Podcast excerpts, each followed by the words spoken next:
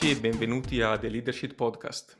Sono Luca, il vostro host, come sempre, e nel nostro quarto episodio parleremo di comunicazione con Davide Ungari, che attualmente è CTO di Clayton. Ciao Davide, benvenuto.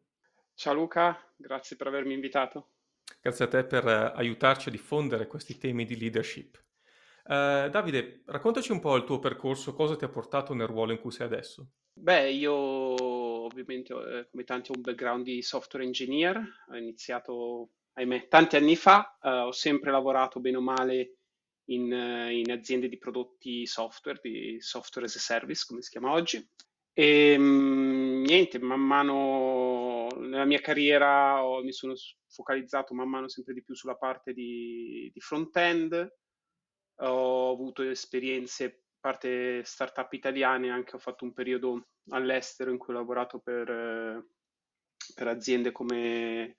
Amazon Web Services o HubSpot, sempre focalizzato sul, sullo sviluppo di prodotto in sostanza, quindi ho iniziato a gestire team.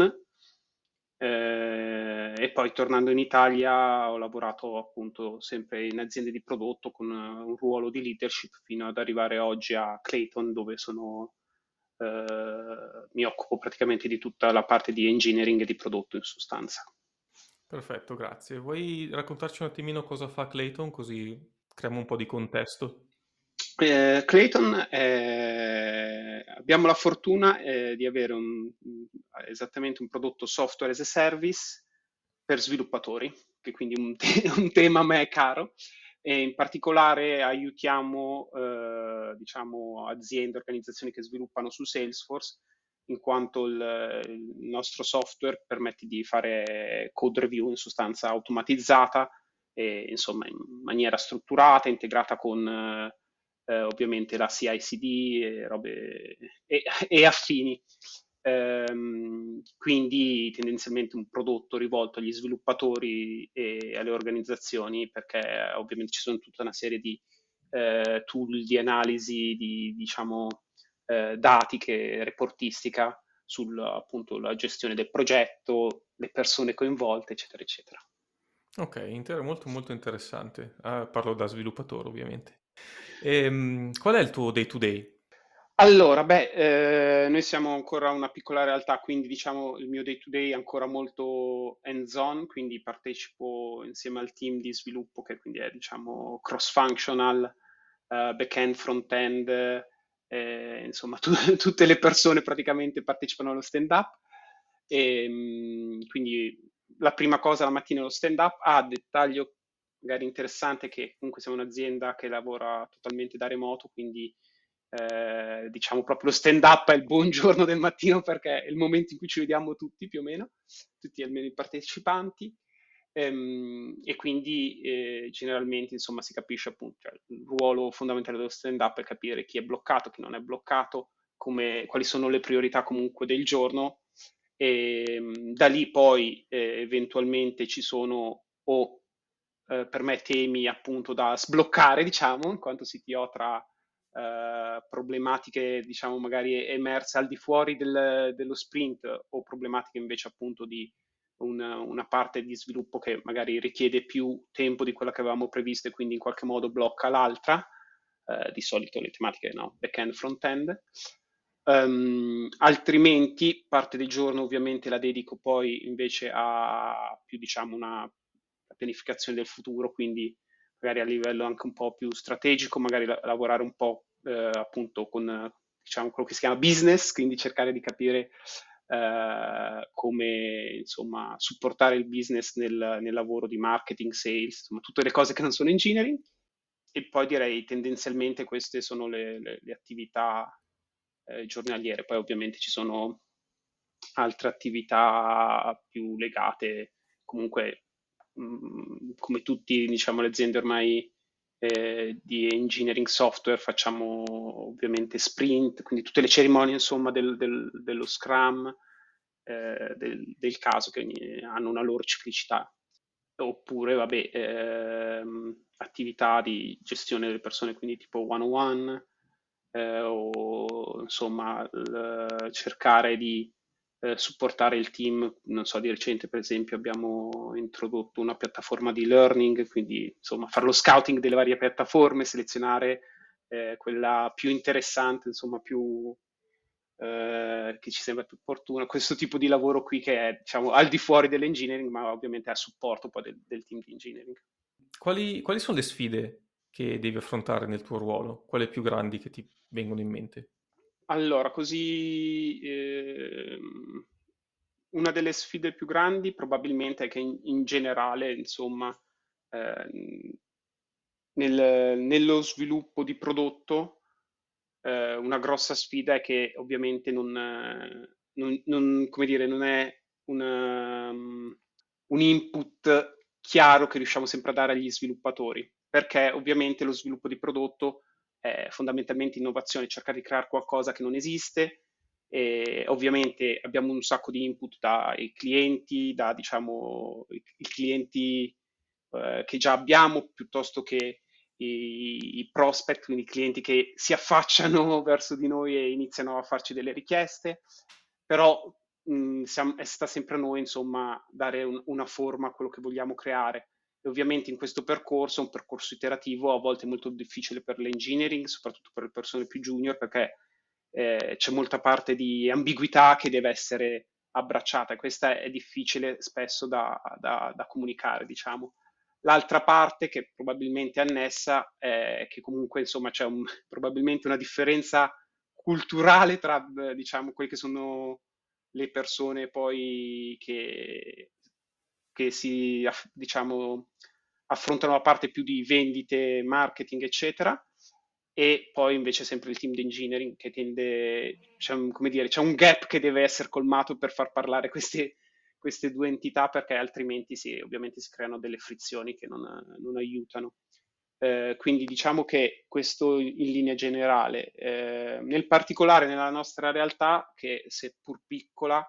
eh, deve affrontare queste tematiche, oltretutto considerando la diciamo, diversità del, eh, di come è composto il team, perché abbiamo un team eh, remoto, distribuito da diversi paesi, diverse et- età anche, e quindi mh, questo è un altro fattore, diciamo, che, che rende spesso non facile, insomma,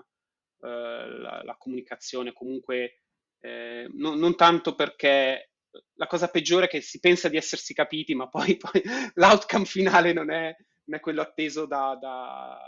magari una delle, delle, parti. Ovviamente questo crea, nel, nel, tempo può creare, insomma, sì, un po' di eh, insoddisfazione più che altro.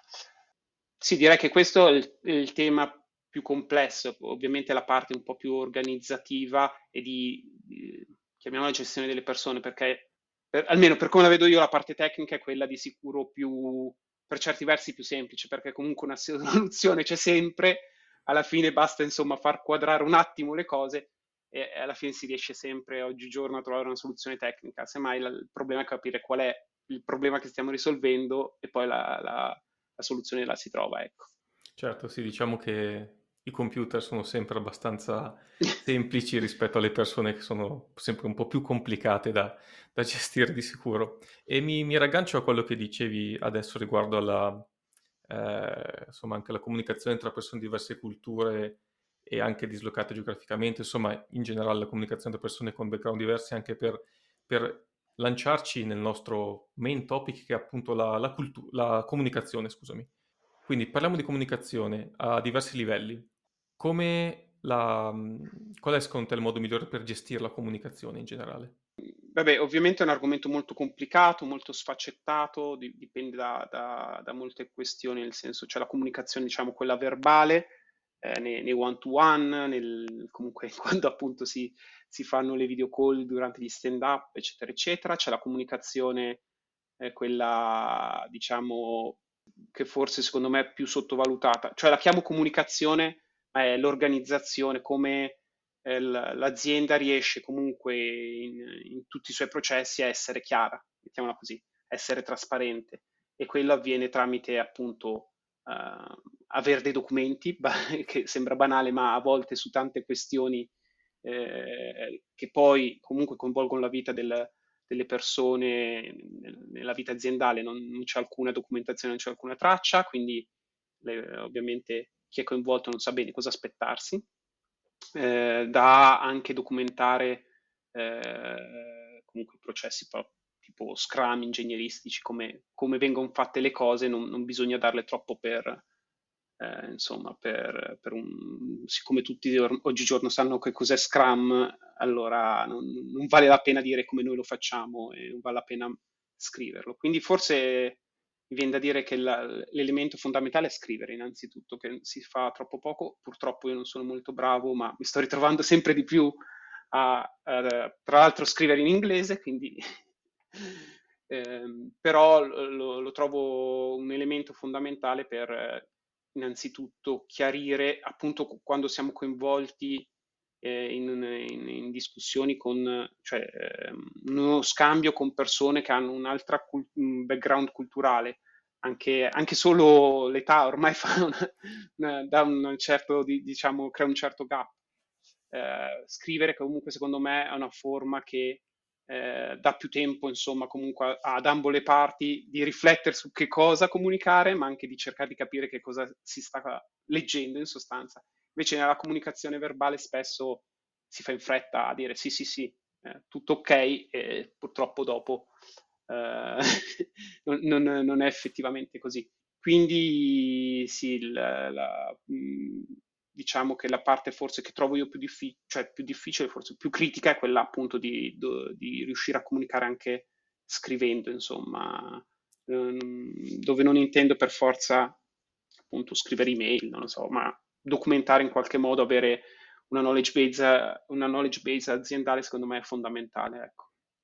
C'è qualche eh, metodo, processo, anche tool che tu trovi, che avete usato, che semplicemente tu trovi particolarmente efficace per tenere traccia, perché nella mia esperienza quando poi appunto eh, la documentazione inizia a essere tanta, diventa anche un certo. po' poi certo. difficile, proprio la, l'organizzazione stessa, la documentazione diventa paradossalmente difficile eh, andare a trovare l'informazione che ti serve. Quindi c'è qualche cosa che avete trovato che, o che a, tua, diciamo, a, secondo te funziona bene da questo punto di vista? No, è verissimo, è verissimo che viceversa la documentazione diventa facilmente obsoleta eh, per quello forse certo documentare parti eh, del codice a volte non ha senso, no? andare a documentare, perché spesso c'è questa anche diatriba sulla documentazione tecnica, ma ovvio che la documentazione tecnica può, eh, subisce l'obsolescenza probabilmente ancora più velocemente di, di altro genere di documentazione, cioè eh, per esempio parlando di Scrum, secondo me il, è, è, è meno facile che improvvisamente, insomma, si cambi totalmente il modo di lavorare di, di un intero team, no? Devo dire che il, non, non, credo ci sia una, una, soluzione definitiva. Quello che provo a fare io è, vabbè, um, ovviamente usare tool moderni per gestire, insomma, eh, diciamo questi wiki aziendali. Noi nello specifico usiamo Notion, che è un, abbastanza noto, appunto, eh, e permette insomma di organizzare abbastanza bene, relazionare, creare anche questi database, insomma, per cui è una documentazione anche molto strutturata, ecco, non, non solo testuale, riesce un po' anche a, a insomma, anche essere conciso, ma eh, comunque molto, molto, con molte informazioni in maniera ricca. Quello che tento di fare è comunque di, ovviamente, non buttare, diciamo, qualsiasi pensiero nel, in questo, diciamo, in questa knowledge base aziendale, cerco un, un po' forse a, a, magari non essere, essere un po' reattivo, nel senso, quando vedo che c'è, emerge comunque un tema che in effetti non è, non è chiaro e che è critico, è risultato critico, da, da quel momento inizio a documentare, a condividere ehm, e poi cerco di condividere questa responsabilità in modo tale che appunto più persone eh, si sentano insomma in dovere di, di, di, mantenere comunque questa conoscenza aziendale in modo tale che eh, spero rimanga viva. Ancora ovviamente probabilmente non ho abbastanza anni eh, specificatamente in, eh, in, Clayton per dire che come, come si evolverà e se sta funzionando, ma per ora forse data anche la dimensione più facile mantenere ehm, diciamo questa knowledge base contenuta. Quando lavoravo in aziende enormi come Amazon, sì, è vero che cioè, ci voleva un bel po' di, come dire, anche capacità di, di cercare, filtrare. Eh, in quel caso era un, probabilmente un, più grande di Wikipedia, la knowledge base aziendale, eh, però c'è da dire che in effetti eh, cioè, trovavi tante cose anche molto di dettaglio utilissime. C'era altrettanto rumore, ma insomma, forse meglio del contrario, no? meglio della totale assenza di informazioni e, e di ri- rimanere insomma un po' sempre in balia del chissà cosa succede dopo, chissà cosa, cosa dovrei fare o avrei dovuto fare. In, in particolare nelle grandi aziende, co- cosa è molto utile che per esempio cerco anch'io sempre di fare nelle aziende insomma, in cui ho un ruolo di leadership è di iniziare per esempio a chiarire i, le responsabilità per ruolo, i livelli e cercare di dare una struttura per capire come passare da un livello al, diciamo, al livello successivo, che sembra banale, ma mh, è ovviamente la, probabilmente la prima, dire, il primo grosso dubbio che sorge a una persona, a un ingegnere che lavora in un'azienda. Dopo un po' dice, ok, ma a che livello sono? Cioè, a prescindere dal, dal salario, ma eh, sto facendo quello che il, il mio team, che la, che l'azienda si aspetta da me, eh, come faccio a fare meglio, come faccio a passare, cosa, cosa dovrei fare per passare al, diciamo, al livello successivo? E, tutto questo spesso mh, nelle aziende medio-piccole è tradizione orale o insomma pacche sulle spalle, non lo so. È sì, un po' fumoso, un po' fumoso, sì, sì po fumoso. assolutamente sì. No, beh, settare la ledger sicuramente, averla documentata da qualche parte e non uh, per sentito dire, beh, penso faccia sempre un po' la, la, differenza anche sulle, per quanto riguarda quanto uno poi è anche motivato, perché se, se non è ben chiaro l'expectation e quant'altro è anche un po', un po difficile uh, capire quale direzione da prendere, avere le motivazioni per prenderla, almeno questo è un po' il mio, la mia visione. Ma uh, ecco, dici, come hai detto tu, concordo sul fatto che è importante condividere la responsabilità di documentare. Uh, però nella mia esperienza è una cosa sulla quale non tutti, ma molte persone tendono a essere un po' uh, restie. Poi vabbè, se parliamo di ingegneri, scrivere la documentazione è sempre, come dire, un, quasi un pain point per molti. Um, come, eh, come, come, fare a, come dire, creare un po' questo, questo ambiente dove la gente è motivata a scrivere documentazione?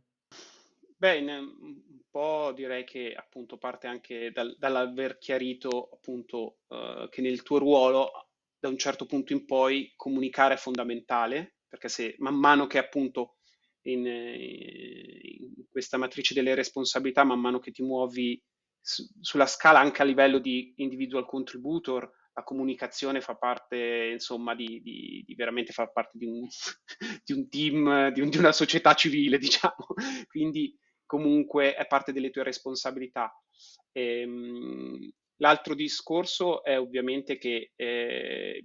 probabilmente bisogna un attimo educare le persone a capire che la documentazione non, non, vuol, scri- non vuol, dire scrivere appunto, ah, ho scritto una classe, cioè almeno per me eh, non è, credo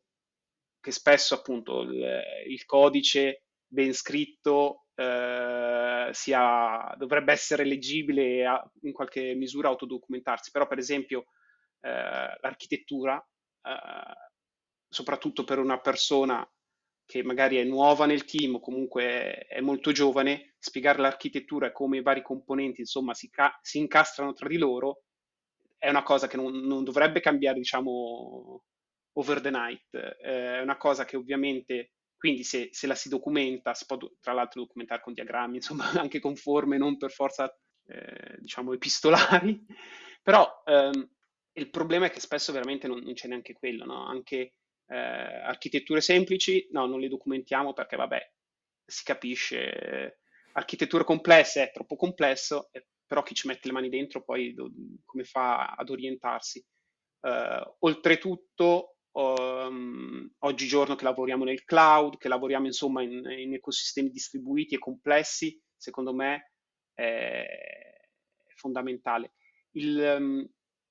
quello che ho notato è che eh, cioè c'è, sì, c'è questo timore, non, forse del, del, foglio bianco, di dover scrivere, eccetera. Quindi probabilmente la cosa migliore è iniziare a, comunque a buttare giù, qualcosa, delle bozze, e man mano cercare di avere, di, di avere più occasioni per rivederle, per raffinarle, invece di pensare di adesso documento, uh, mi metto lì e faccio lo storiografo del, del software.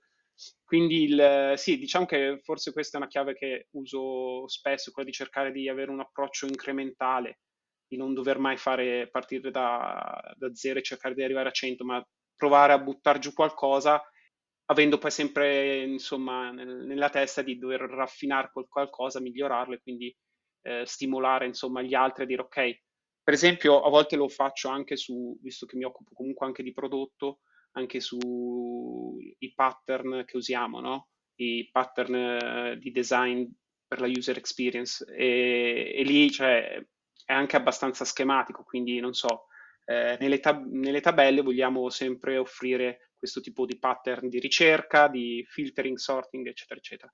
E bastano screenshot e, come dire, una descrizione, però già aver fatto quello sforzo lì mi permette di volta in volta di dire, ok ragazzi, dov'è che non stiamo seguendo il pattern, perché non lo stiamo seguendo, cerchiamo di, di, coprire il più possibile perché questo rende ovviamente il nostro prodotto consistente, più facile da usare, comunque ricco di funzionalità. E, e non documentarlo rimane sempre, cioè le, veramente verba volant, cioè possiamo sempre dirci tutto e poi quello che succede eh, è che ci perdiamo pezzi perché ovviamente quel che rimane del, del, del detto è sempre una, un, una frazione, insomma, non è mai la totalità. Uh, una cosa che allora, io sono assolutamente favorevole a documentare e anche discutere attorno a documenti, poi da ingegnere scrivere RFC piuttosto che eh, ADR quant'altro, tutti i vari documenti che poi aiutano un po' a muovere avanti tutta l'ingegneria. Però ogni tanto mi sembra si cada in una sorta di buco nero dove si, si, si parte un documento, poi si condivide con qualcuno, si discute, poi però forse era meglio condividere anche con qualcun altro, si discute con... Insomma, si, si finisce in questo limbo dove alla fine però non, non si quaglia mai. Cioè si, si, discute tanto su questo documento, si cambia, si discute, quando poi non si arriva a una decisione e le cose vengono protratte per mesi. È una cosa che, come dire, di cui hai esperienza, sono solo io, c'è qualche modo che secondo te è efficace per cercare di dire ok, basta, questa cosa si documenta poi bisogna quagliare, si fa? Beh, il, ovviamente questa, diciamo, questo scenario è più tipico delle aziende grandi dove ovviamente ci sono probabilmente molte iniziative, diciamo, che, che, che son, funzionano in parallelo, diciamo molte forze, come nella fisica, che un po' eh, bisogna probabilmente capire prima di, di, di riuscire poi a, a, muovere il proprio carro. No, io credo che quello, diciamo, sia un po' eh, indipendente dal, probabilmente quello che mi, mi, sentirei per esempio in questa situazione di, di suggerire è eh, di essere, eh, cioè come dire, a, come appendice insomma del, del, documento, magari avere già fatto qualcosa, magari già dar un, un, aver fatto in qualche modo una proof of concept o aver già qualcosa che sia più invitante, non so come dire, che già favorisca il fatto che, vabbè, già che abbiamo fatto quello, 30, facciamo 31, magari si riesce ad aggiungere un passettino e da lì a quel punto magari si riesce veramente a sbloccare la situazione. Quello che ho notato nelle aziende grandi è che in effetti bisogna anche trovare, come dire, lo sponsor giusto. non si può andare avanti se comunque non è qualcuno che dice sì, no, effettivamente, qualcuno diciamo di rilievo che perché, perché purtroppo eh, effettivamente nelle grandi aziende ci sono tante iniziative, tante probabilmente idee sulla carta buone, però poi insomma il, gli stakes in gioco sono tanti e quindi la, la, la scelta è molto oculata. Eh, anche perché forse insomma, i, i, prodotti insomma, più, più, maturi non possono proprio sempre buttare lì delle, diciamo, delle nuove cose, ma devono magari... Però quello, secondo me è un po' più politica, ecco, che, che lo, non è tanto la, il processo come è stato disegnato, il, il, docu, il, fatto di dover scrivere documenti, è un po' che c'è un po', ovviamente crescendo l'azienda si creano insomma questi fattori di politica probabilmente, che bisogna un po' saper giocare. Eh sì, la, la, la, politica alla fine, bene o male, si infila sempre in tutti, tutti i processi, tutte le, eh, insomma, quando c'è da prendere qualche decisione c'è sempre un po' di politica dietro. Parlando appunto di comunicazione a, a vari livelli nell'azienda, eh, qual è il giusto trade-off tra la completa trasparenza e dare le informazioni giuste ai, alle persone giuste? Allora, io per mia natura sarei per la completa trasparenza, perché se, se c'è qualcosa che non devi dire, probabilmente c'è qualcosa che non va. Detto questo, è anche vero che spesso c'è un, un problema di... cioè non è questione di trasparenza, è questione che ovviamente, faccio un esempio più banale, eh, sviluppatori molto giovani spesso con troppe informazioni perdono un po' di vista le priorità, rischiano di farsi attrarre da dettagli e eh, inseguire i famosi rabbit holes e perdersi eh, dietro al bianconiglio, però eh, lì non è una questione di non voler essere trasparenti lì, cioè, o di non poter essere trasparenti lì e cercare più che altro di guidare, dare le informazioni necessarie in modo tale che eh, insomma chi dall'altra parte non, non, si perda via. Però generalmente, se, se per altri motivi, io ho sempre trovato ostico dire ok, non, cioè non essere trasparenti per me vuol dire che c'è un altro problema, non so, nella mia esperienza vuol dire che stai facendo qualcosa che appunto forse perché non, eh, già all'origine non eri stato trasparente, adesso non può più esserlo perché ormai si sono creati dei vincoli. Cioè un caso tipico è, non so, gli stipendi delle persone, no? perché non sono trasparenti, perché spesso, soprattutto in Italia, sono tutti stipendi un po' ad personam, nel senso che tutte trattative eh, che chi le ha fatte meglio, chi peggio, non, non, non c'è una, una regola, diciamo, univoca e quindi si tende a non poter essere trasparenti per quello. Uh, in altre situazioni io non ho trovato questo problema, per esempio nelle aziende grandi cioè, c'è poco da essere, son, adesso non so se siano pubblici o no, però si sanno abbastanza gli stipendi perché ogni livello ha il suo range, ma dentro quello insomma non, non è che puoi uscire da quel range. Altre questioni, cioè eh, almeno adesso che stavo pensando tipo ad Amazon c'erano problemi di trasparenza, ma più che altro perché per questioni di sicurezza, eh, progetti governativi piuttosto che progetti, soprattutto quelli legati all'hardware, su cui ci sono tempi più lunghi, per cui si tende a, a ovviamente dover mantenere la segretezza più a lungo, perché altrimenti, insomma, se trapela qualcosa, c'è ancora molto tempo per, per creare problemi, non so come dire.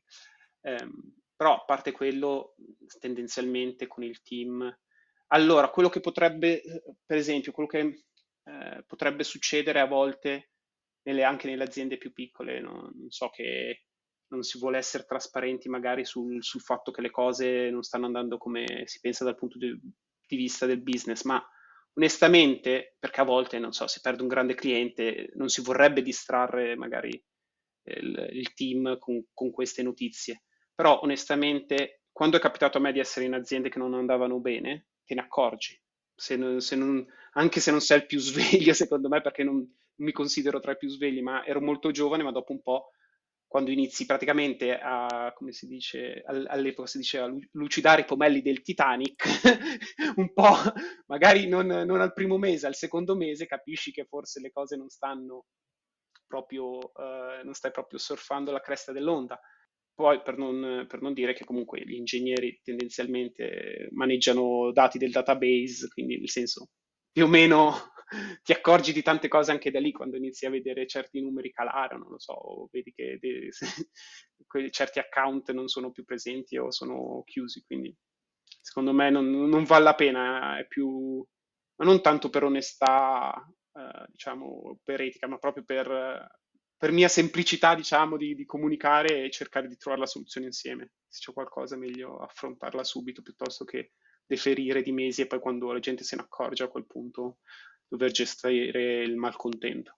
Sì, diciamo che spingere la polvere sul tappeto può funzionare per un po', proprio se esatto. il tappeto diventa una, una collina, evidentemente è una soluzione che porta po- pochi, pochi, benefici, funziona poco, no? sicuramente. Ecco, un altro un esempio che mi viene in mente è la, la, la, il cosiddetto leak di notizie, che qualche volta succede che, come dire, quando si è completamente trasparenti, qualcosa scappi all'esterno, parlo, vabbè, soprattutto di, di grosse aziende che magari certo. alcuni prodotti futuri, comunque progetti futuri importanti, magari eh, quando se vengono diffusi troppi dettagli c'è il rischio che poi vengano eh, appunto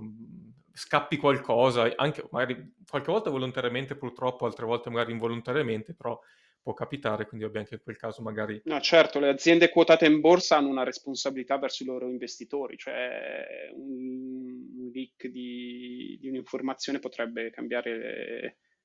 eh, cioè, in, in, poche ore il valore sul mercato azionario e creare insomma dei, dei, dei problemi assolutamente, tant'è che insomma quelle aziende di solito fanno un, un bel investimento in corsi di sicurezza, mi, mi ricordo tuttora, no? non, di non parlare anche nell'ascensore aziendale, cioè nel, del building del, eh, dell'azienda, di non parlare di, di, lavoro perché non ci potrebbe essere un ospite che è un, magari un competitor o che comunque o non dare l'accesso al tuo laptop eh, neanche alla moglie, per cioè, tutte queste cose qui che sembrano estreme, ma eh, io stesso anzi avevo avevo sentito di recente di una coppia in cui per sbaglio la moglie ha mandato un'email dal, con quelle informazioni, ha forwardato l'email sbagliata pensando di essere sulla propria, invece era quella del marito e l'ha, e l'ha, inviata per sbaglio a un amico che però purtroppo ha poi condiviso la, la notizia. È gentile Quindi, l'amico. Sì, sì. Gentilissimo. esatto. Gentilissimo a condividerla con il mondo. Grazie. Eh, prima hai detto appunto che siete, siete distribuiti in vari paesi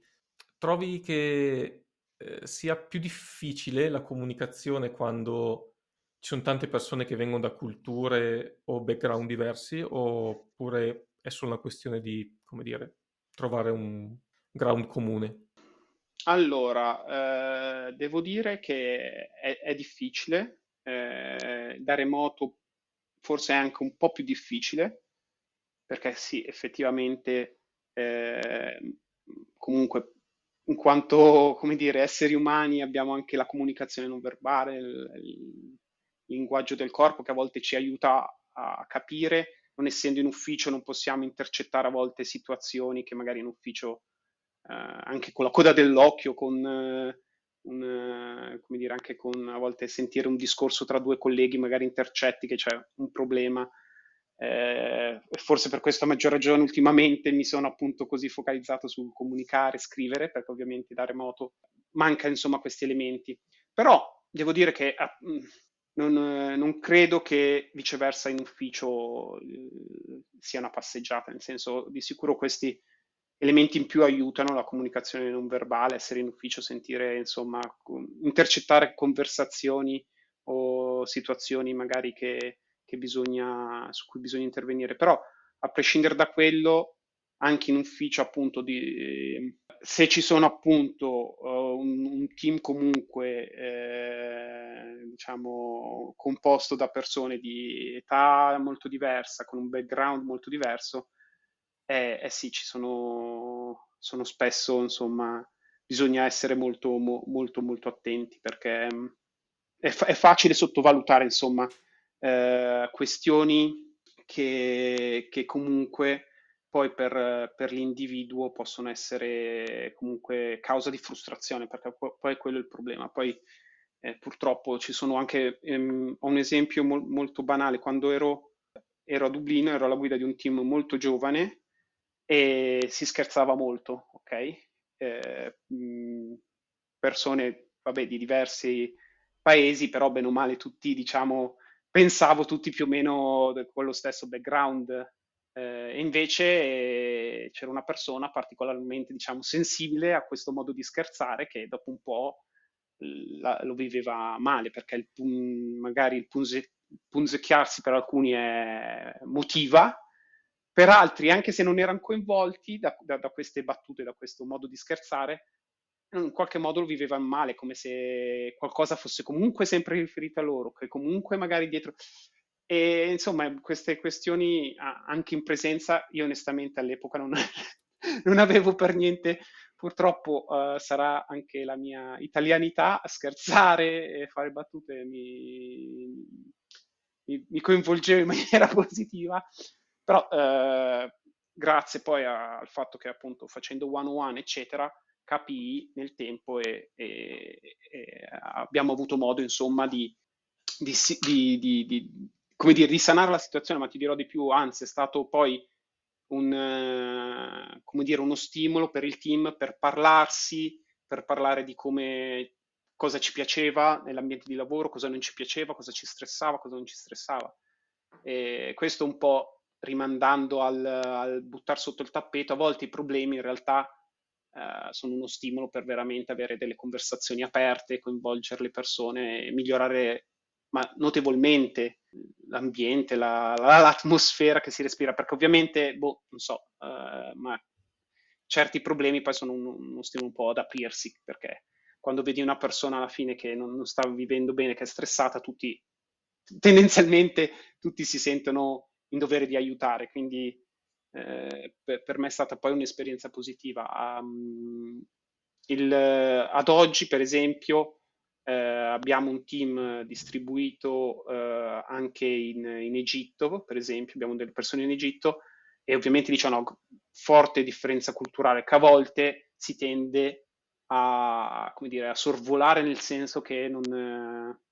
Um, sì, a un certo punto ovviamente non si può essere sempre costantemente eh, coscienti di tutte le differenze, no? Però devo dire che eh, dopo un po' comunque eh, sviluppi insomma quella capacità di capire quando eh, magari ci vuole un'attenzione in più, insomma, un, un, bisogna un po' sviluppare quell'empatia. Um, e lì, eh, secondo me, a prescindere dal fatto di essere in persona dal, dal, o essere da remoto, perché eh, non, non, non, ho trovu- non, ho trovato nessuna difficoltà poi nel, ormai sono due anni, e, e una volta sviluppata magari questa ulteriormente questo livello di empatia eh, verso le, le differenze eh, e credo che tutti man mano poi eh, le, le, riescano a sviluppare, insomma. Qualche consiglio per eh, leader attuali e aspiranti tali? Io ho il, così nel, nel mio percorso ho secondo me avuto la fortuna, soprattutto all'inizio, di incontrare dei buoni leader. E credo che la, quindi nei giovani direi di eh, cercare di scegliere le, le loro, eh, so che è difficile, però scegliere diciamo le loro future opportunità in base soprattutto al tipo di leadership che trovano o che pensano di aver trovato. Purtroppo non, non, non è se, beh, se hai dei conoscenti magari riesci in qualche modo ad avere delle anticipazioni più fondate, però anche nelle interviste, se si arriva, insomma, a, di solito si arriva a un certo punto a conoscere il proprio futuro manager o anche solo il, cioè anche il founder o comunque, insomma, la leadership dell'azienda a volte si riesce. Eh, eh, non, è, non, è, un momento banale, bisogna sfruttarlo e cercare di capire se l'azienda è giusta, soprattutto per quello. Man mano che si cresce, se si è interessati comunque, perché non tutti, per quanto anche da individual contributor eh, io che ho avuto un, un passato in Amazon, li, li, chiamano leadership principles e la leadership c'è in tutti noi, è come guidiamo il cambiamento, non è solo guidare le persone, quindi eh, anche nell'individual contributor c'è questa componente e come dicevo prima, quindi c'è anche una componente di comunicazione perché comunque per guidare il cambiamento in qualche modo ti devi far seguire dalle persone. E quello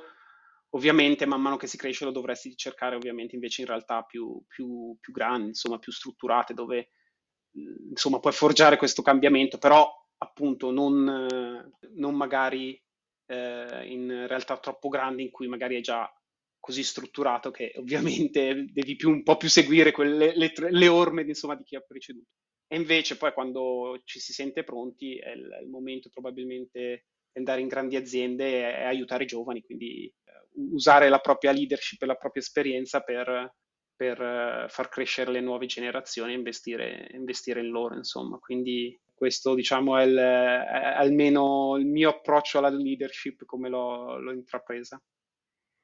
Bene, guarda, ti ringrazio, molto, molto utile. E bene, su, su questo salutiamo Davide, grazie per, averci, per aver condiviso la tua esperienza con noi. Grazie a te e spero sia interessante per il tuo pubblico. Ma guarda, io su questo non ho alcun dubbio. Niente, vi, vi saluto, ci vediamo tra due settimane con un nuovo episodio di The Leadership Podcast. A presto!